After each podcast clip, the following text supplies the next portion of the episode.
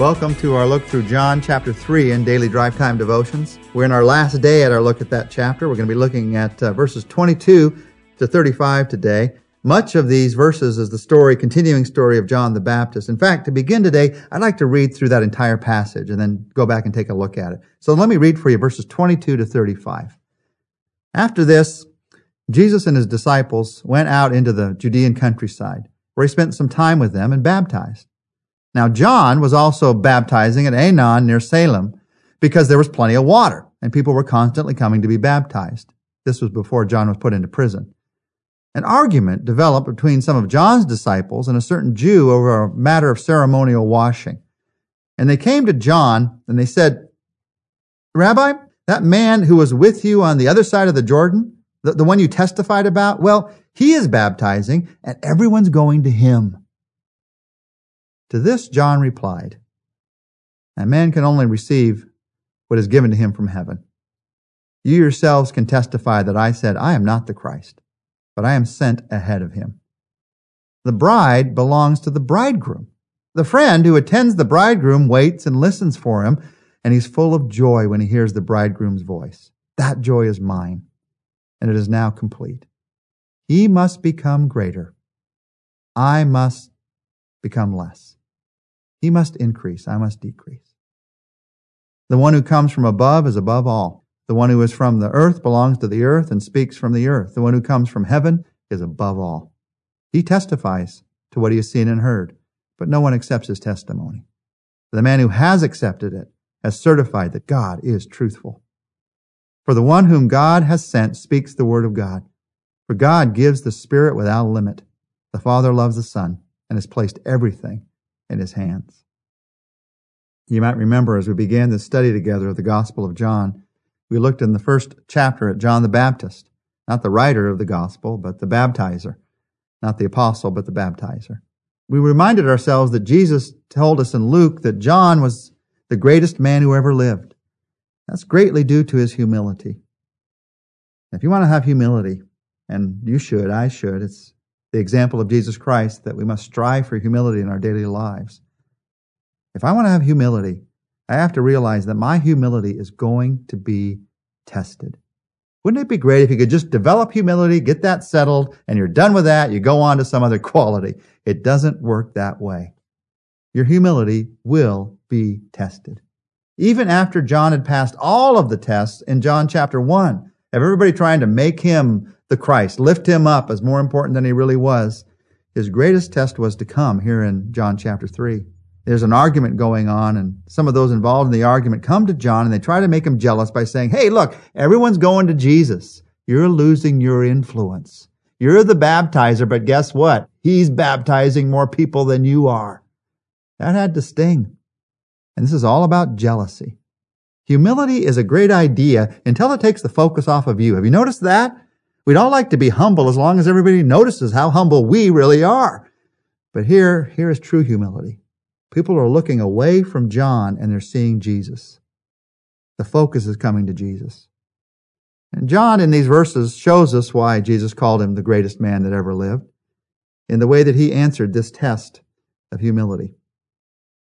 There are four obvious things that he says here that make all the difference when I get caught up, when you get caught up in this temptation of pride, when I get caught up in the I deserve this temptation, when I get caught up in the why are they paying attention to him or her and not to me temptation, when I get caught up in the pride temptation. Four things that John talks about. Number one, he says, a man can only receive what's given him from heaven. John's saying, you want me to be jealous about what, what somebody else has? A man can only receive what's given him from heaven. God's in control.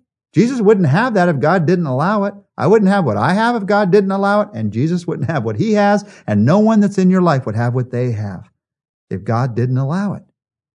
This is the security of God's sovereignty. God is in control. And John is in essence saying, do you think God doesn't know about this? That he's not in control of this?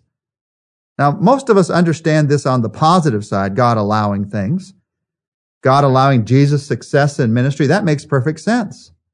But how about the negative side? In your own life, where some evil person, some person that is using political means gets ahead at the office while you're just being a humble person and doing the right thing. Why would God allow that? Because he does sometimes. He allows someone who's doing things the wrong way to seem to get ahead for a time. Why would he allow that? I don't know all the reasons, but I have seen, I've certainly seen this. He allows it for his purpose of working in their life. Sometimes God gives somebody something they're seeking after by selfish means to show them that what they're seeking after isn't worth anything anyway. And he's also going to use it in your life. God allows people around us to succeed who uh, don't get there by the purest means. And it's a reminder to us that this world is not all there is. This world runs by different rules, and we're not citizens of this world anyway. It's not what's the most important. God never promised you physical, material, career success in this world. You might have it, and that's great. Use it to influence people for Christ. But if you don't, and other people around you are getting it who are not Christians, pray for them and pray that God would use it in your life. We can only receive what's given us from heaven, John said. And then number two, he said, it's also obvious I'm not the Christ. He accepted his humanity. Now, you might think, well, John had to do that because people were saying he might be the Christ, the promised one. But I never have to struggle with that thing of accepting my humanity. Well, sure you do. We all do. When's the last time you tried to play God? When's the last time you tried to make things work when you really knew that it wasn't what God wanted, but you decided it's what you wanted, so you tried to play God? When's the last time you tried to make a relationship work that you knew God was saying, don't do that, but you went ahead anyway? Or to make a job work or a purchase of a house or anything else? Accepting our humanity is accepting our limits. And I don't know about you, I don't like to accept my limits. There's something in me that strives against that. But John, he was one of the greatest men that ever lived because he easily accepted not only his responsibilities and the glorious things he could do for, for God, he also accepted his limits. He knew who he was and he knew who he wasn't. There's a third simple thing that John talks about here. He just gives a simple picture. The, the picture of a, a bridegroom and his friend and the bride who's coming. And John says, look, I'm like the friend of the bridegroom. And when the bride comes and the bridegroom comes, I rejoice that they're there and they're together. I'm not trying to get married to the bride. I rejoice because I know my role in this situation.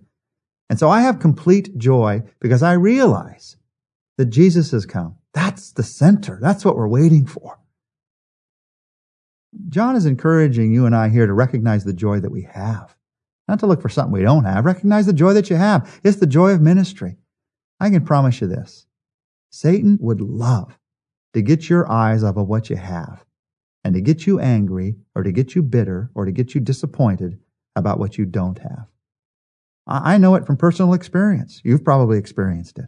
You can have the most wonderful things in life, but Satan wants to get your eyes off of those things and get your eyes off of what you don't have so you can't enjoy what he's given you. Fulfillment is doing God's will for your life. It's not about the next rung on the ladder. John recognized that. So he says, I have joy because this is what God wants and I know it. And then the fourth thing he talks about, just simple things that help us to realize humility is the right daily choice. He says, He must increase, but I must decrease. He must increase. The word He reminds us that the focus has to be on Jesus. He must increase. The word must reminds us of the urgency of humility. It's not just something that I hope happens. He must increase. I must decrease in my daily life. And the words increase and decrease, that's the process of life throughout the rest of my life. Jesus' influence increasing in my life and my thoughts, my opinions, my values, many of them built on my selfishness, that decreasing in my life. He must increase. This isn't just a good idea. It is urgent. The point is the focus has to be on Jesus. I can't save anyone, but Jesus can save everyone who calls. Now he says, as he's talking here about Jesus and the urgency of humility here towards the end of these verses, that God, the Father, gives the Spirit without limit.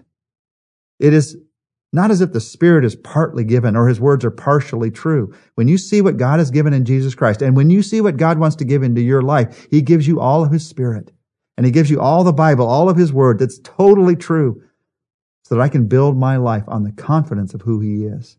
He must increase. I must decrease.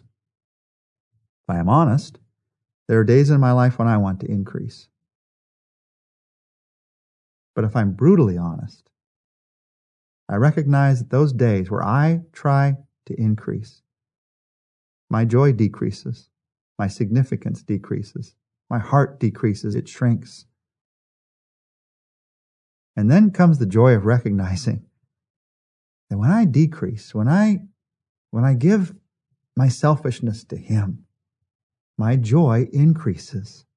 My significance increases. My hope increases. All that is important about me increases when I give it all to Him.